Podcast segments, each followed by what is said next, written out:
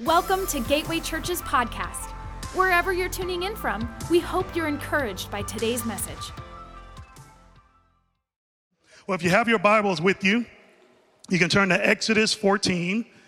And the title of today's message is The Power of Stillness. The Power of Stillness.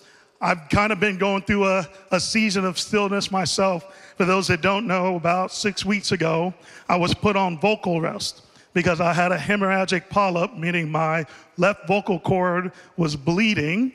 And so they told me not to talk for about six days, which is actually a little bit harder than you may think. So I didn't talk, and I'm grateful that the bleeding has stopped. Uh, but I still have a little polyp on my vocal cord, so you may hear a little bit of raspiness. But while I was on vocal rest, I actually learned a few things. The first thing I learned is about my family, and that's my family is terrible at charades. We would not beat anyone, okay? Anytime I would motion for something or try to do anything, I just end up getting frustrated and doing it myself. Second thing, during vocal rest, I realized that as I went out in public, that people were very confused about what vocal rest is, because I'd have to type it out on my phone, and I'd say, hey, I'm on vocal rest, I can't talk. So I'd show the person in public, and here's what they would do they immediately get out their phone and start typing in it. And I couldn't say anything, but in my head, I'm like, no, I can hear you. I just can't say anything to you. So we were able to clear up that confusion. And then the last thing I learned is that my wife and I went out on a date, and she says it was the best date ever because she got the talk and I just simply had to listen. So, fellas, just tossing that out to you. Listen to your wives, all right? But during this season of stillness, it really, God kind of birthed a message out of it. And here's why because maybe you're like me and I struggle with this sense of stillness. Stillness can be sometimes equated with the idea of laziness. But I actually want to submit to you today that stillness is actually a matter of obedience in Psalm 23, a very familiar passage, the shepherd takes the sheep and it says he makes them lie down in green pastures. It also says he leads them besides still waters. And this is important for protection and peace because here's what you need to know about sheep sheep do not lay down easily, and here's why because they have no defense mechanism except to run. So the fact that a sheep is actually laying down means they feel protected. And they don't drink from moving water because if they were to fall in, they would drown because their wool would become too heavy. So they only drink water that's still. But there's another part in here as I was thinking about Psalm 23 that I felt like God highlighted to me. And he just simply said this It also says, My cup overflows. But here's the thing it's hard to fill a cup to overflowing that won't remain still. A person who's always moving, a person who's always busy, and a person who's always distracted. Uh, busyness is really a badge in today's culture. It's normal for us to be busy. You go up to someone and say, How are you doing? First, they'll say they're doing well or they're doing good, and then they'll say, You know, I'm just busy. We got our kids, uh, we got work, our business, all the things that are happening around us, and there's a busyness that is happening around us. But stillness is the opposite of restlessness. And I can tell whether you're a person who enjoys stillness by looking at your calendar. See, the calendar that you have is not just an inv- indication of the things that you're doing, it's actually a picture of who you're becoming. It's a picture of where you're giving your time, your energy, and your effort. But you may think today, well, Ethan, if if I could just remove all the responsibilities that I had, then I could experience rest.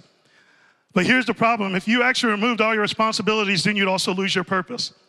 See, the scriptures never say the way to experience rest is to remove responsibilities.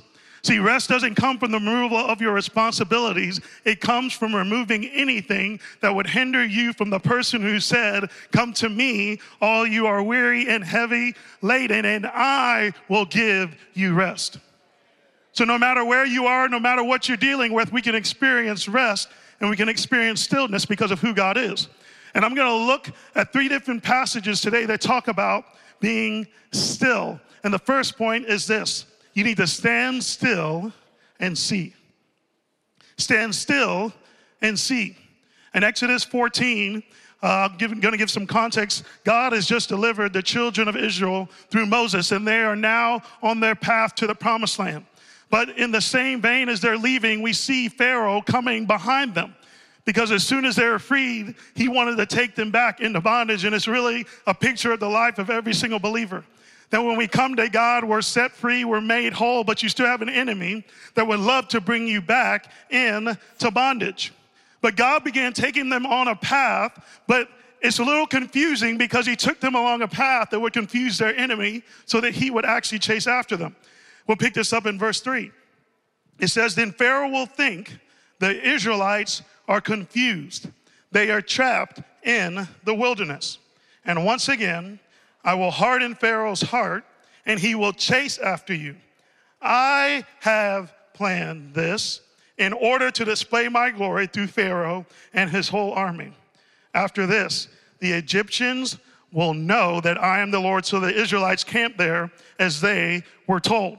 And then the story continues, and we pick this up in verse 13. It says, As Pharaoh approached, the people of Israel looked up, and that's relevant, and panicked when they saw the Egyptians overtaking them. They cried out to the Lord, and they said to Moses, Why did you bring us out here to die in the wilderness? Weren't there enough graves for us in Egypt? What have you done to us? Why did you make us leave Egypt? Didn't we tell you this would happen while we were still in Egypt? We said, Leave us alone. Look at these words. Let us be slaves to the Egyptians. It is better to be a slave in Egypt than a corpse in the wilderness. Clearly, they did not trust God. But Moses told the people, Don't be afraid, just stand still and watch the Lord rescue you today. The Egyptians you see today will never be seen again. The Lord Himself will fight for you. Just stay calm. See, here's what's interesting about this passage is the children of Israel are going along this journey to confuse Pharaoh, but when Pharaoh actually starts attacking, they're the ones who become confused. I don't know if you've ever been at a place where God's told you something and you're stepping out and you're walking out his plan, but then you begin to panic when you see that you have an enemy. This is what's happening in their life. They're panicking even though they knew the plan. And it's very easy to look at it from a distance and say, well, that would never be me. I would never panic. But we all have a panic meter. And it can go from zero to 100 real fast. We can all face anxiety. We can all face stress. Maybe it's about kids. Maybe it's about work.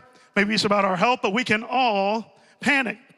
But it got them to the place where they began to glamorize the past instead of continuing to glorify God. See, we can also fall into this trap, but here's the truth. They were saying we're stuck, and they weren't stuck, they just needed to be still. See, there's so many people today that feel like, hey, I just feel like I'm stuck. Actually, if you would be still, and it looks the same from the outside, but this inward posture that you have confidence in God and trusting in Him that He'll bring you to the place that He called for you to be. See, many times we actually don't need more faith. What we need is more patience. And when we are patient, we'll actually gain the perspective that we need. In verse 19, I want you to look at this for a second. He says this Then the angel of God, who had been leading the people of Israel, moved to the rear of the camp. The pillar of cloud also moved from the front and stood behind them. I want you to get this picture.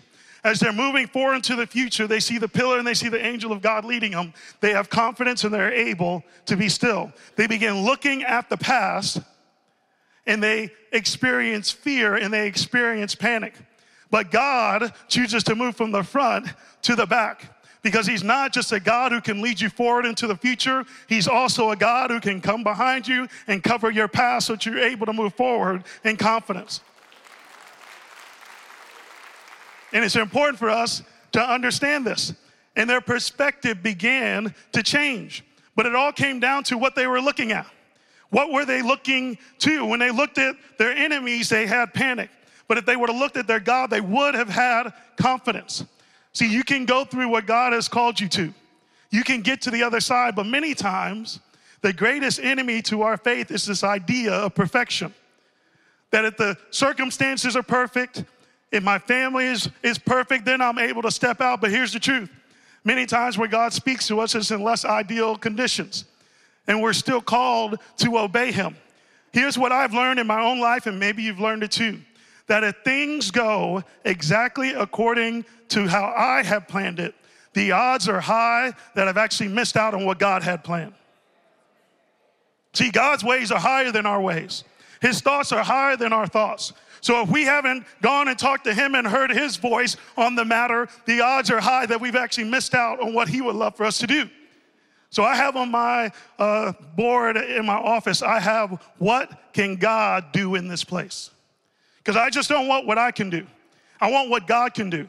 And we should all be asking the question what can God do in my marriage? What can God do in my family? What can God do in my business? What can God do with my life if I'm willing to give it to Him? Because we can walk in the promise, and the situation doesn't have to be perfect. We can simply trust in the one who perfects our faith. Hebrews 12 2 said it this way fixing our eyes on Jesus, the pioneer and perfecter of our faith. See, a pioneer is someone who goes into uncharted territory and calls you to that place. They're the ones that go ahead of you and chart out the path. But I want to encourage you today as we end 2023 to go into this next year without saying no to God for Him. God wants you to step out in courage and be bold and be still before Him. And we serve a God who specializes in the impossible. A couple of summers ago with the whole entire family, cousins and all. Uh, we went to the lake, and the lake where we were at had uh, a two uh, layered dock. So you can go up and jump off, or you can go below. And I very quickly learned that all of my kids have different personalities. They have a different risk uh, quotient or factor in how they assess things. I have two uh, daughters and then two sons, for those that don't know. Uh, my youngest son, Jack, he does not actually weigh or count the cost at all. He just goes and he just jumps off. And I'm like, I actually need you to be a little bit more careful because the edge is right there. So just calm down a little bit. But my oldest daughter is sometimes a little bit more risk averse and she would get up there and she wouldn't jump off. So I tried to go up there and encourage her and say, Hey, it's going to be fun. You can do it. All the encouraging words that you want to come alongside uh, your children and do as a father. Hey, you can do this. Uh, I, am with you. And she still wasn't going to go. I was like, You can go. Look, your brother Jack is jumping for the 15th time. I believe me, you can go. And she still wouldn't go. So I'm like, You know what? I will go and I will do this with you. We'll do it together, which was really a step for me because I did not want to get in the water. The water was too cold, one. And I didn't want to mess up my hair too, so that was the second thing. You understand how that is. But she still said, Hey, I don't want to do it even if we do it together. So I did in that moment what any loving father would do, and I pushed her off the dock. I'm kidding, I'm kidding. Don't judge me. I did not do that to my daughters, but I 100% will do it with my sons any day of the week. But I have a question for you. As a father, do you think I wanted her to jump off the dock to hurt her and harm her? Or do you think I wanted her to experience the thrill that every other person was having by jumping off the dock? In the same way, we all have a heavenly father that when he calls you to something, He's not doing it to harm you. He's doing it because he wants you to experience the thrill of a life of faith when you're willing to walk in him and be still in your relationship. Because we have a God who loves us. So we can stand still and see. The second thing is this we can be still and know. Be still and know. Psalm 46, verse 10 and 11 says, Be still and know that I am God. I will be exalted among the nations. I will be exalted in the earth. The Lord of hosts is with us. The God of Jacob is our refuge. Selah. And we're going to come back to that phrase here in one second. But I have a question for us today.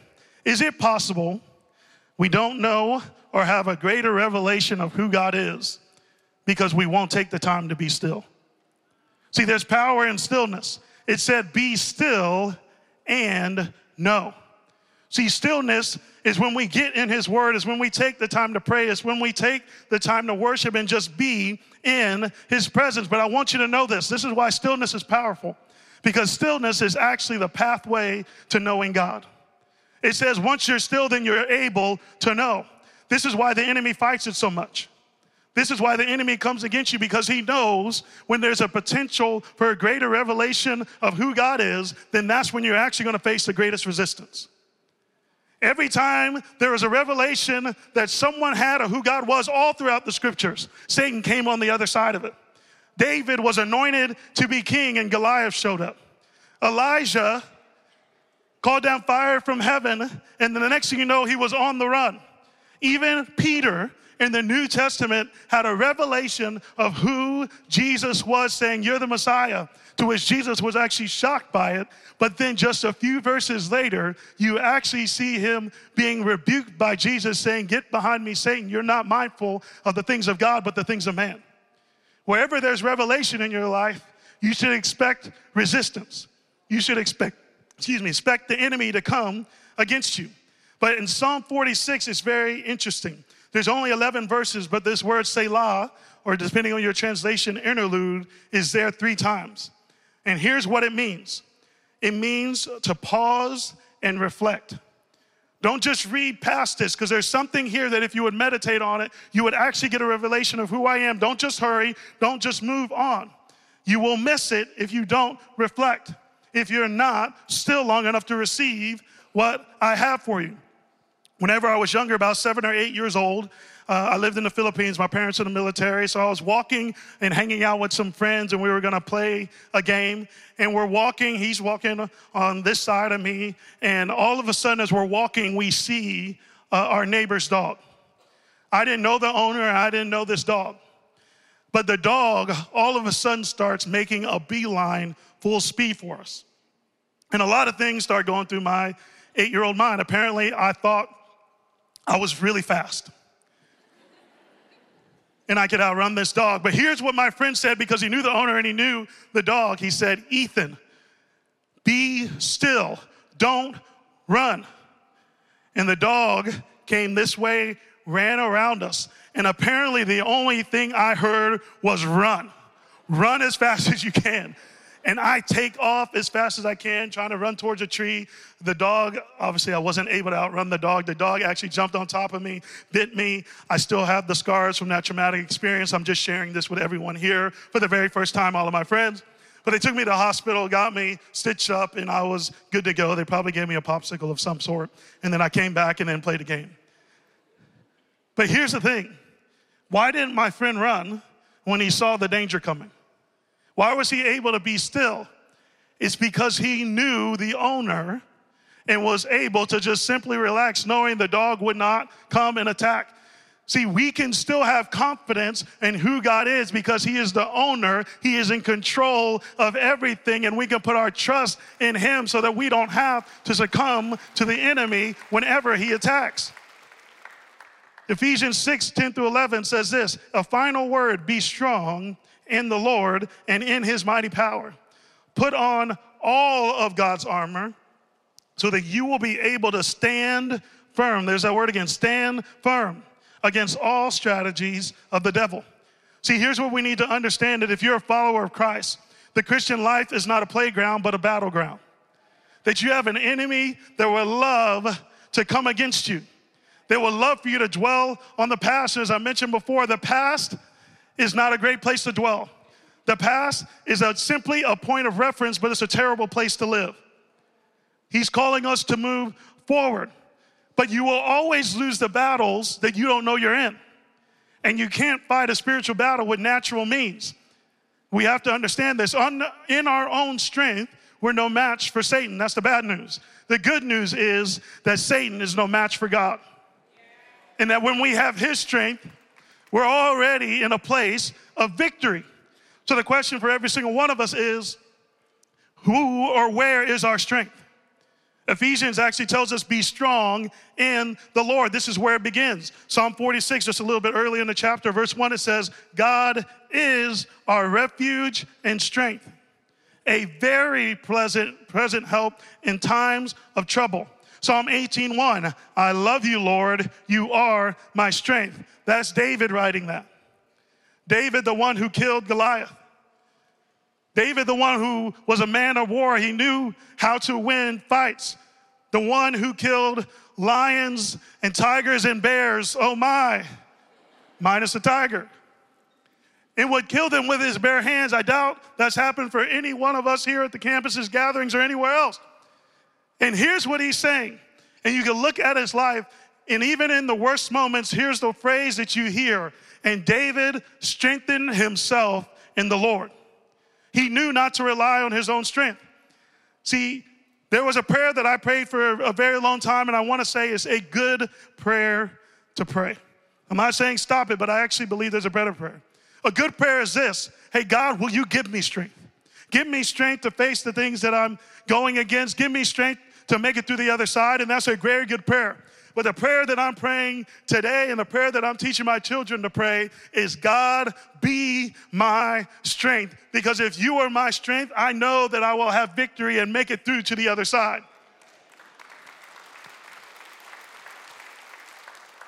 See, I realize that I am at my strongest whenever I'm submitted. The place of our greatest strength is actually at the place of our greatest submission. It says, Submit to God, then resist the devil, and he will flee. So when we are able to get underneath him, we actually get the power needed to continue to move forward, to do all that God has called us to do. So be still and know. And here's the third and final point peace be still. Peace be still. Mark 4, verse 35, we'll pick this up. Jesus is having a conversation with his disciples and he tells them to go to the other side. And it says, On the same day when evening had come, he said to them, Let us cross over to the other side. Now, when they had left the multitude, they took him along in the boat as he was. The other little boats were also with him. Remember that. They weren't by themselves. And a great windstorm arose, and the waves beat into the boat so that it was already filling but he was in the stern, that's Jesus, asleep on a pillow.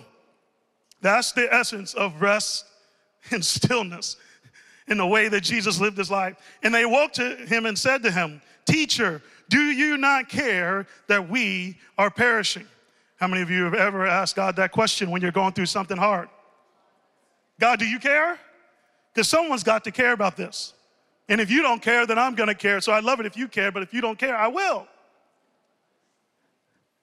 Then he arose and rebuked the wind and said to the sea, Peace, be still. And the wind ceased, and there was a great calm. But he said to them, Why are you so fearful?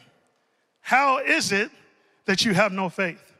And they feared exceedingly and said to one another, Who can this be? That even the wind and the sea obey him. See, this to me was a Selah moment for them.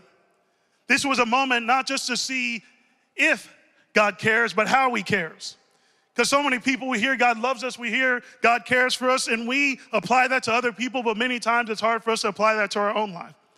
See, we have to make this personal. But He says, let's go over to the other side. Once again, God actually placed them in the place where the storm was going to be. See, many times we think if there's a storm or hardship or whatever it is, that we're actually out of the will of God. But the truth is, when you're actually facing opposition from the enemy, it could actually be a sign that you're exactly where God wants you to be.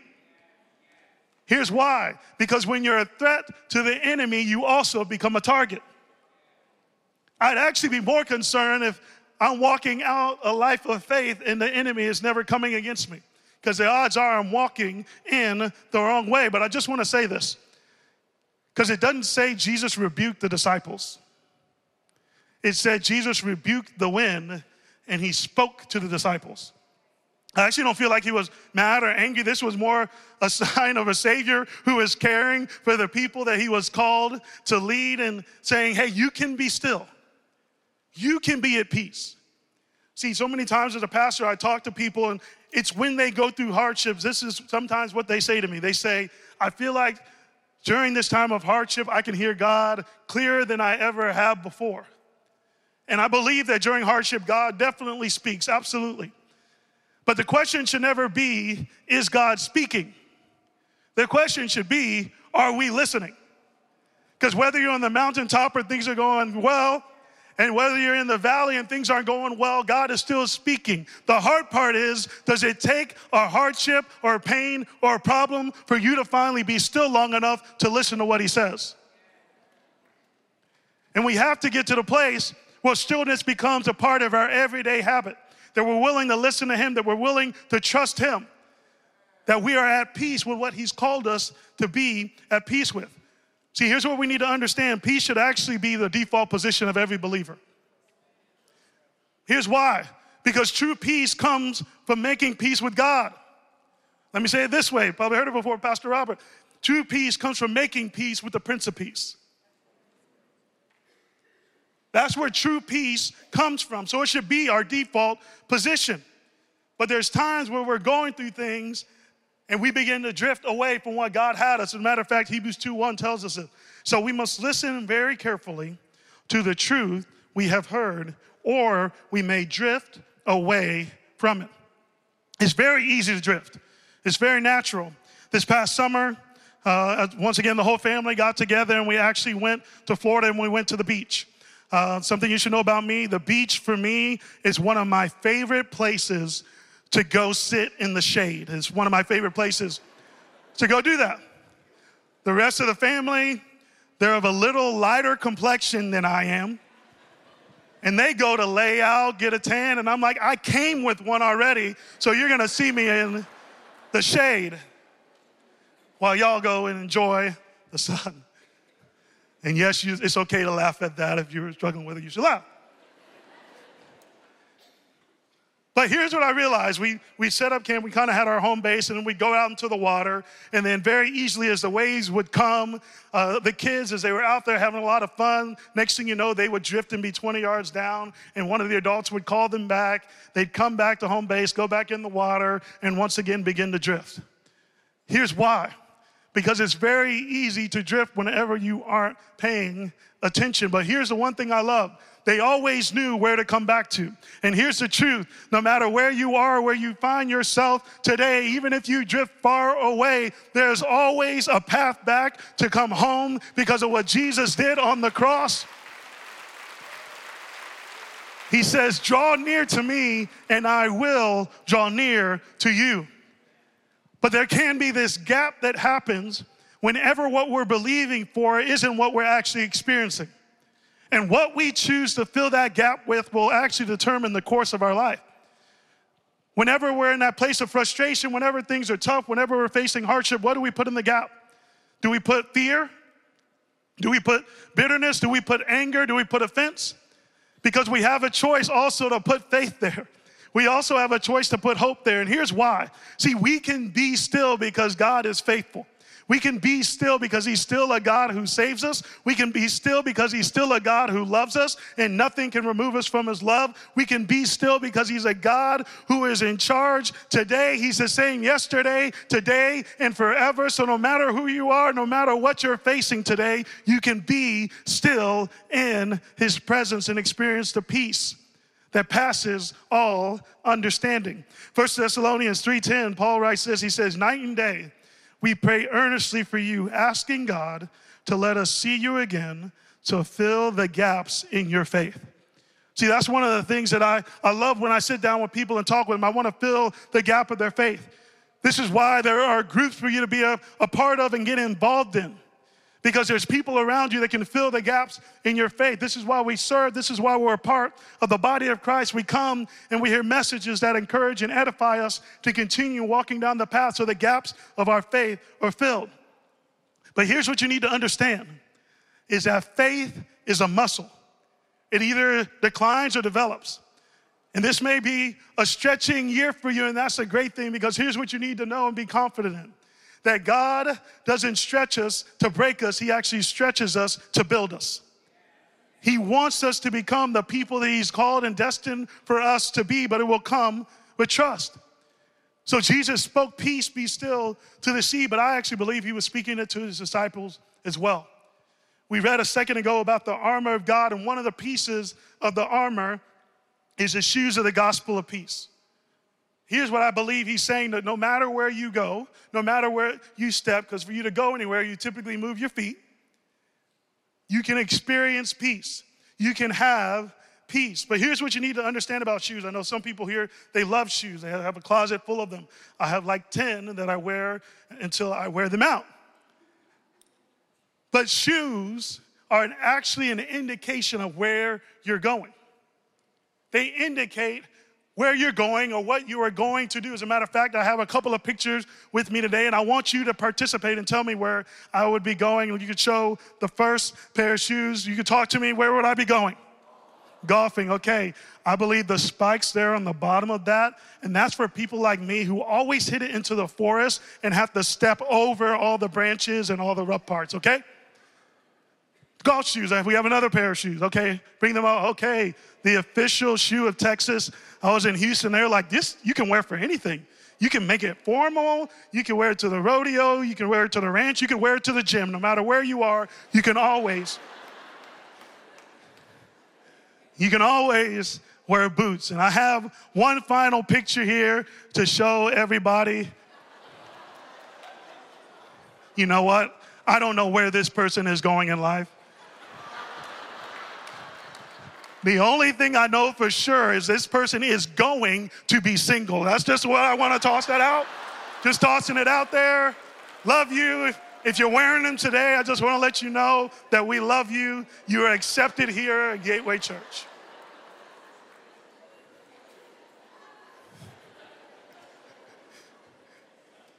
If you're a young adult, get married first, then go to the Crocs. Just throwing that out there. Just here to help you out. But God has called us to have peace no matter where we go. We can experience His peace in a world full of anxiety. See, one of the things that is important, He says, that He will give you peace to that guards your mind. See, if you are full of the peace of God, then you won't be consumed with the pettiness of the world. When you're full of God's peace, you aren't concerned about every single issue. You don't have to give your opinion on every single issue. So that you can experience peace of mind. I realize in my own life this truth that I can experience peace of mind as long as I don't have to give everyone a piece of my mind. That I can simply love them. I can simply pray for them. But we're called to be peacemakers. In Matthew, it says, Blessed are the peacemakers, for they shall be called children of God. And here's why because whenever we are peacemakers, we reflect our Father who is in heaven, because He's the ultimate peacemaker and the truth that He sent His Son so that all of us can be back in relationship with God. But it takes us believing in Him. And we are called to carry His peace throughout the world. But I want you to think about this. Remember, there were other little boats there. See, peace isn't just about us. See, once we experience peace, we're called to take peace wherever we go. Whenever the storm, whenever Jesus spoke, Peace be still, the storm was still for other people as well. We're called to bring peace everywhere we go because we made peace with a God who loves us. I want you to bow your heads and close your eyes with me across all the campuses, all the gatherings, those watching online. I want to ask this question that we ask all the time here at Gateway What is the Holy Spirit saying to me through this message? We have a chance to respond through, throughout this week. I would encourage you to be still, take the time to reflect. Take the time to get in His presence because that's where you receive the power that He wants every single one of us to have. Some of us are going through something hard and we simply need to stand still and see God move because the Lord will fight the battles for you. Others of us, we need to be still and know and have a greater revelation of who God is. But some, some of us are at that place of restlessness and we need God to say, Peace, be still. No matter who you are, no matter what you may be facing, God loves you. And He has an answer for you. He wants to lead you and guide you into all truth by His Spirit. In a moment here, we have a chance to respond. On all of the campuses, all the gatherings, there'll be someone down front that would love to have the opportunity to pray for you, to pray with you. I encourage you today don't leave with the same burdens you came in with without taking the step to come down and pray with someone. That may be your initial step of faith. But there's some of us that don't have true peace because we don't know God. We don't have a relationship with Him. We have not come to the place where we submitted our lives to Him. And today is the day that you need to do that. The best decision that you could ever make. And the people in the front of the prayer line would love to pray with you. But no matter what you're going through, know that God is with you. So, Heavenly Father, we thank you. We thank you that we can be still because we have a God who loves us, a God who is faithful, and a God who cares that you desire to know us and for us to know you. And I pray that every single person would experience your peace and that you would continue to draw us closer to you. In the mighty name of Jesus, I pray. And everyone said, Amen and amen. Thank you for allowing me to be here today. I love y'all. Thanks for joining us today.